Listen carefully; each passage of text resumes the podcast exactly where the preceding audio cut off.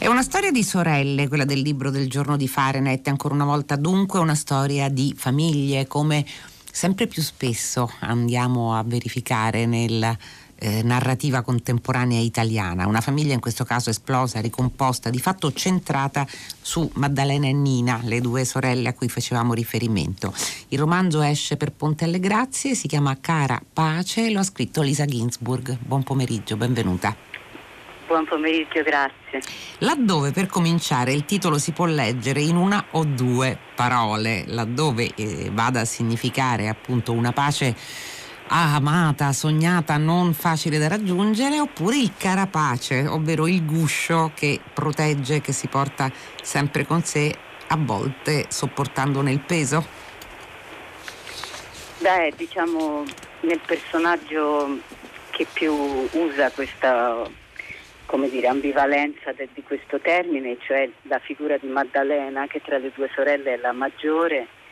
c'è le, entrambe le cose che lei dice, cioè c'è il peso nel senso che è una primogenita che prende il carico e in modo molto poroso assorbe tutte le tensioni di questa famiglia così anche anomala che, in cui si trova a nascere e però anche c'è questa aspirazione a una pace amata perché in qualche modo sin da subito questa figura di Maddalena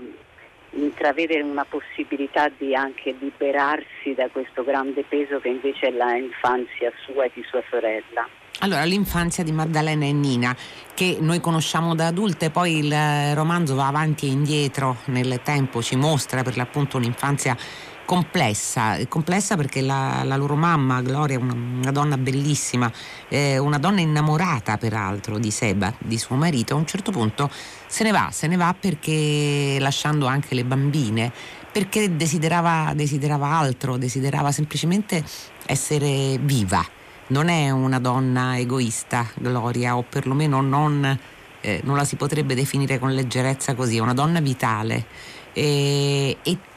quando proverà a ricucire il rapporto sarà è comunque piena di, di, tenerezza, anche piena di rimpianti nei confronti delle figlie. Dall'altra parte il padre che è all'inizio un semplice fotografo di matrimoni e poi eh, man mano conosce sempre maggior fama e quindi sempre maggior lavoro. Di fatto le due bambine vivono da sole in una casa che è stata loro assegnata dopo la morte della nonna con Milen che è una persona terza, una, una tata noi diremmo e che in realtà resta il loro reale punto di riferimento perché possono vedere i genitori, il padre nei, nei fine settimana e la madre appunto con eh, cadenza piuttosto ampia, quindi una volta ogni 15 giorni. Di fatto sono loro stesse la loro famiglia e tutto il libro mi sembra avvolto a ricostruire anche questa difficoltà ad essere eh, re, re, ragione e sentimento, verrebbe da dire, parafrasando mm. Jane Austen in un certo senso. Maddalena, la, la maggiore, non di tantissimo,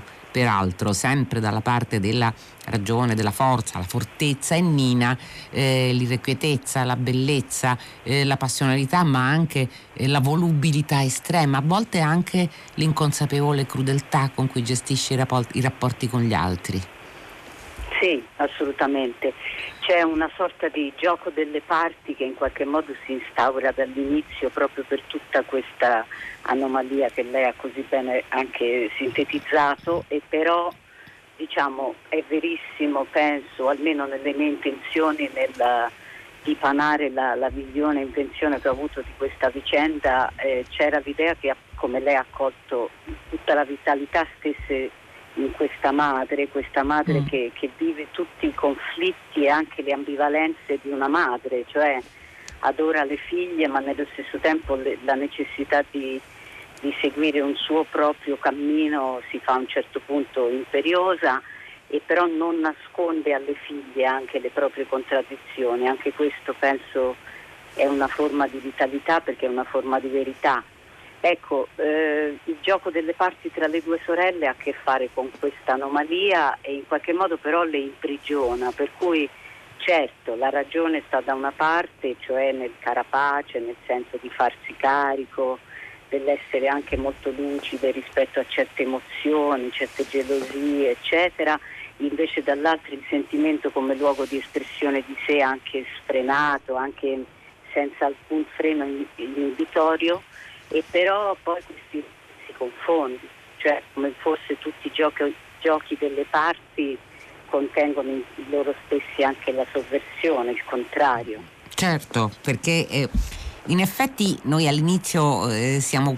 dalla parte di Maddalena, eh, nel senso che quasi vediamo tutta la storia con i suoi occhi, già quando adulta ed è a Parigi, mentre Nina è in New York, eh, la perseguita con eh, decine e decine di messaggi WhatsApp, di telefonate, le riversa addosso eh, le sue decisioni sentimentali, le sue tristezze, mh, mm, le sue, la sua rabbia quasi sempre. E però eh, noi capiamo anche che Maddalena ha bisogno di questo continuo inseguimento da parte della sorella, cioè è come se l'una senza l'altra, così diverse, così difficili anche, non potessero comunque stare anche se ci sono migliaia e migliaia di chilometri a separarle quando sono adulte. Sì, questo è qualcosa del, del legame tra le sorelle che avevo molto voglia di provare a raccontare, ho messo in epigrafe una, un un brano dalle otto luci, ma che comunque descrive questo senso di un'identità che ha bisogno di sentirsi libera accanto però all'altra. Quindi come dire, io sono me, però ho bisogno di essere me laddove tu sei tu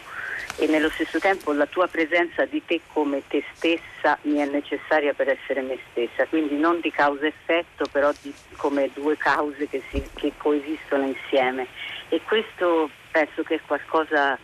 che è vero per le sorelle ma anche per le amicizie femminili e per forse anche tante forme di sorellanza, dove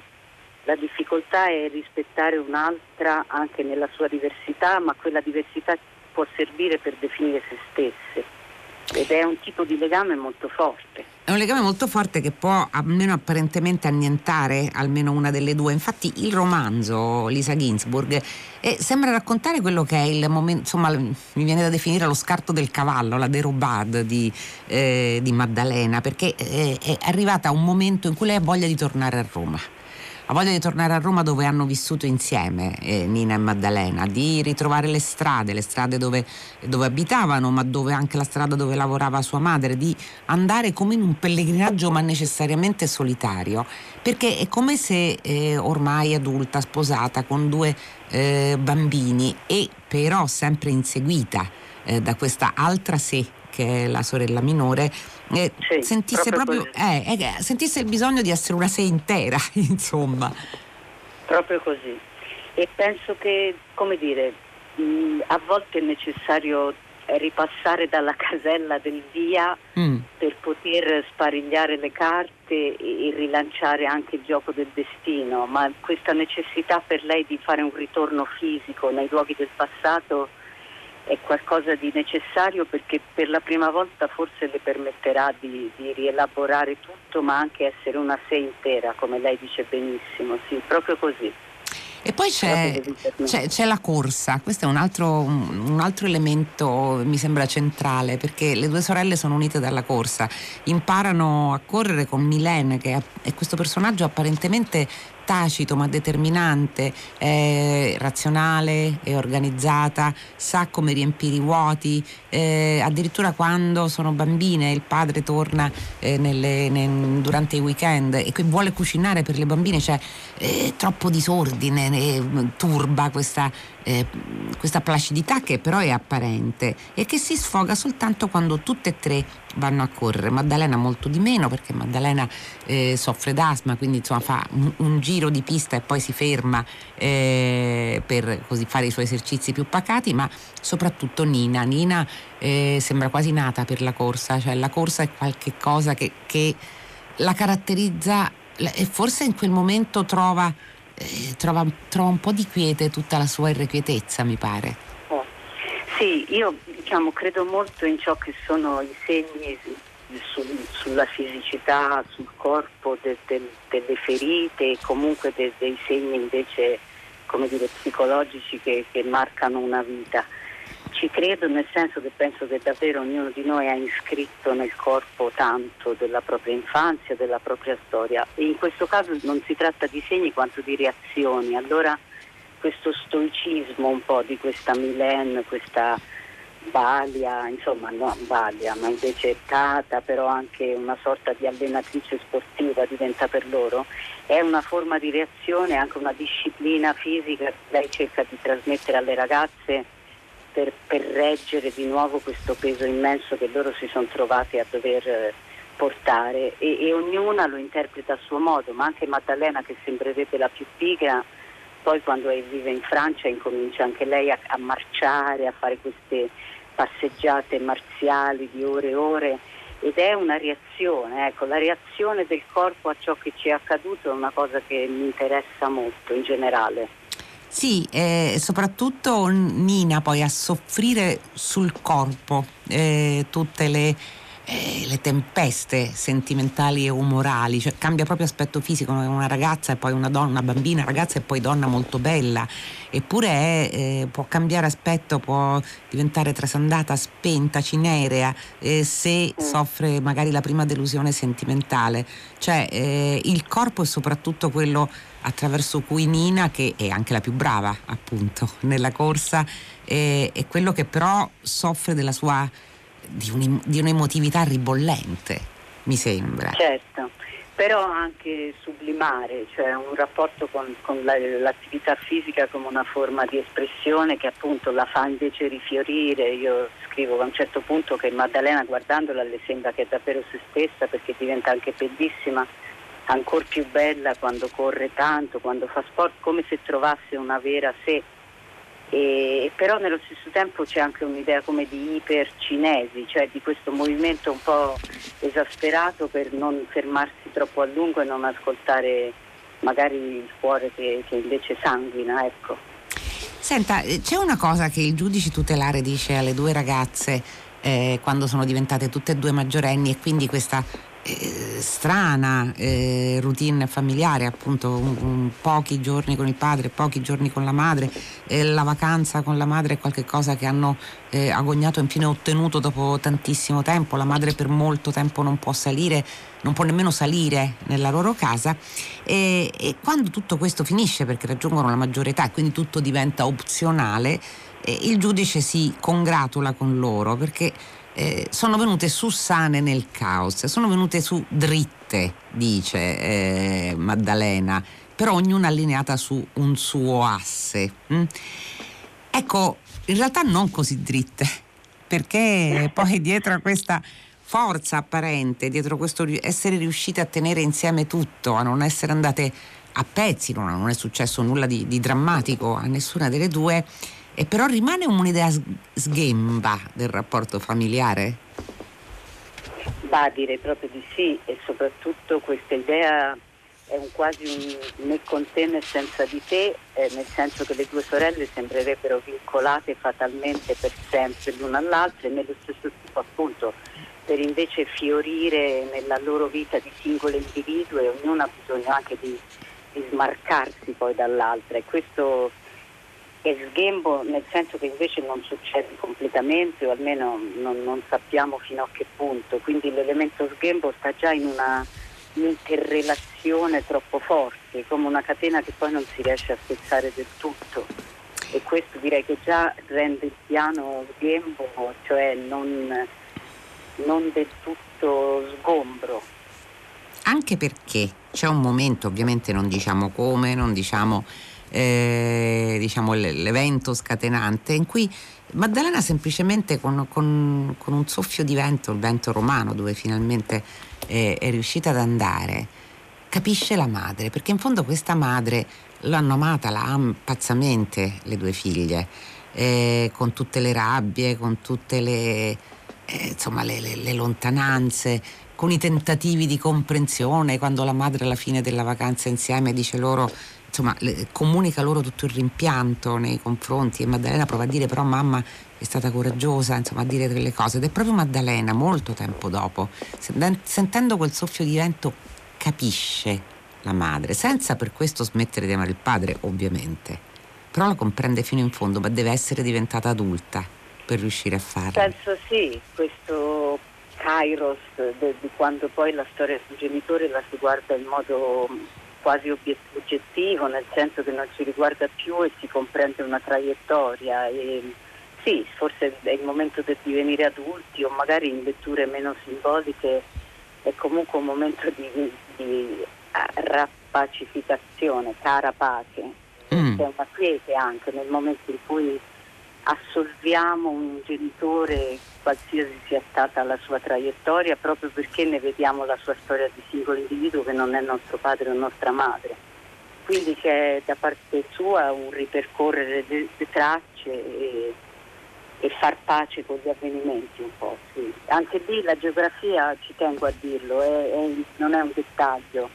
cioè questa storia che ho raccontato se forse si fosse svolta tutta in un solo paese, in un solo paese del mondo, in un solo luogo, non so se avrebbe avuto lo stesso taglio, la stessa dimensione. È anche la distanza che aiuta a rielaborare, così come il ritorno proprio nel luogo che aiuta a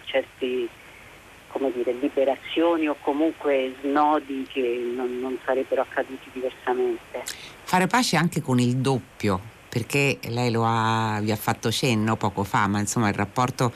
fra Maddalena e Nina, fra le sorelle, è un rapporto di, di doppio. C'è comunque, ognuna si specchia eh, nell'altra. E c'è il padre che quando Maddalena alla fine andrà a Roma eh, si, si, preoccupa quasi, si turba, si sorprende eh, per il fatto che forse Nina non è stata avvertita di tutto questo. È come se eh,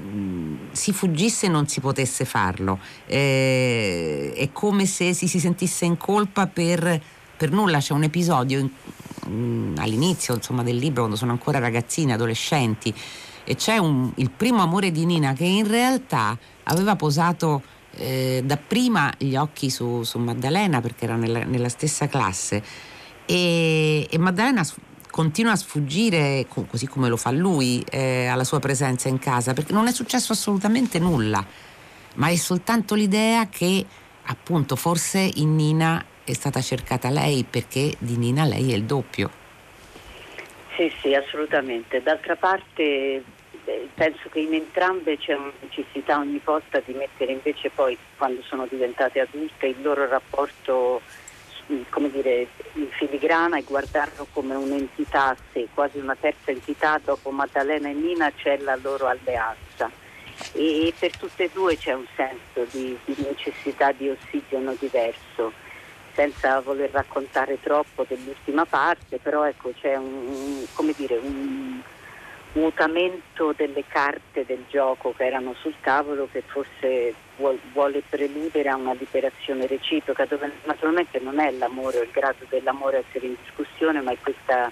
simbiosi e questo continuo sentirsi a un certo punto scrivo Maddalena sente quasi che non sa dove finisce lei e dove comincia Nina quindi è una, mentalmente come un'indistinzione, una materia unica ma invece come dire, l'essere sorelle e qui di nuovo mi azzardo a dire non solo in senso di legame familiare genetico, sì. ma anche sì, di sorellanza profonda e anche un lasciarsi andare reciproco, cioè anche invece che ognuna prende una strada che, che è un'altra e ci si continua a guardare ma accettando la diversità e accettando anche i colpi di scena, come dire che ognuno sia libero anche di studiare natura, perché poi nel corso della vita succede anche questo, cioè un ascoltarsi ma anche stare ad ascoltare l'altro e lasciarlo cambiare, che secondo me è una delle cose più difficili nei rapporti umani in genere, no? Quindi c'è anche una difficoltà ad accettare che l'altra, che la sorella cambi. Certo. Senta Lisa Ginsburg, io mh, mm, ho premesso all'inizio di questa conversazione che stanno diventando posto che siano mai cessati del tutto, cessati del tutto no, però adesso si stanno davvero moltiplicando i romanzi nostri contemporanei sulla famiglia. E questo è interessante perché se è vero che la famiglia è sempre stata eh, lo, il cuore privilegiato dello sguardo dei narratori, forse eh, non lo è mai stata con questa intensità. E questo è così, è qualcosa forse su cui riflettere, forse perché c'è un, una fragilità crescente nei rapporti familiari? Forse, io ho scritto questo libro prima del, del lockdown, prima del, di tutto quello che stiamo vivendo, però come dire, sicuramente gli ultimi mesi hanno anche accentuato invece, a, a dispetto del complicarsi dei, dei nuclei familiari, delle anomalie crescenti, eccetera, hanno accentuato un coabitare, un richiudersi invece nel carapace familiare e non so cosa produrrà questo sulla narrativa di chi sta pensando e scrivendo romanzi ora che comunque il mondo è stato così stravolto. Certo tante emozioni arrivano da storie di famiglia, detto questo da parte mia non, non, non c'era forse neanche tanto un ragionamento sulla famiglia come ambiente, era proprio l'idea de- delle sorelle è stato per me un motore di partenza, dopodiché naturalmente eh, qualsiasi legame familiare come una vera costellazione attorno a sé tanti altri pianeti. Eh, c'era l'idea di queste sorelle di questa madre che mi fa molto piacere che lei ha, ha capito e visto che è una figura di grande vitalità, di grande luce non si può non amarla, Gloria, da quando, da quando le bambine la spiano bellissima e durante un litigio loro sono sul sedile posteriore della macchina e lei piange in silenzio, forse inutilmente, così, così, bella e radiosa. Gloria è un personaggio bellissimo. E questo è il libro del giorno di Fahrenheit, eh, Carapace di Lisa Ginsburg, che esce per Ponte alle Grazie. Grazie a lei per essere stata con noi, Lisa Ginsburg. Grazie. Dunque, Fahrenheit, come intuite, sta per chiudere la puntata di oggi, la puntata da studio del lunedì, perché lunedì si torna in onda dal K1 di Biasiago per poi appunto proseguire come eh, è stata consuetudine in questi mesi. Intanto i saluti dalla redazione di Fahrenheit, Carlo D'Amicis, Michele Demieri, Emilia Morelli, Clementina Palladini, Daniela Pirasto, Laura Zanacchi, Benedetta Annibali in regia, Susanna Tartaro che cura il programma e Luciano Panici alla console. La linea va Paola De Angelis per 6 gradi, Fahrenheit torna domani alle 15 su Radio 3 fino a quel momento, come sempre. Felice serata a tutti voi da Loredana Lipperini.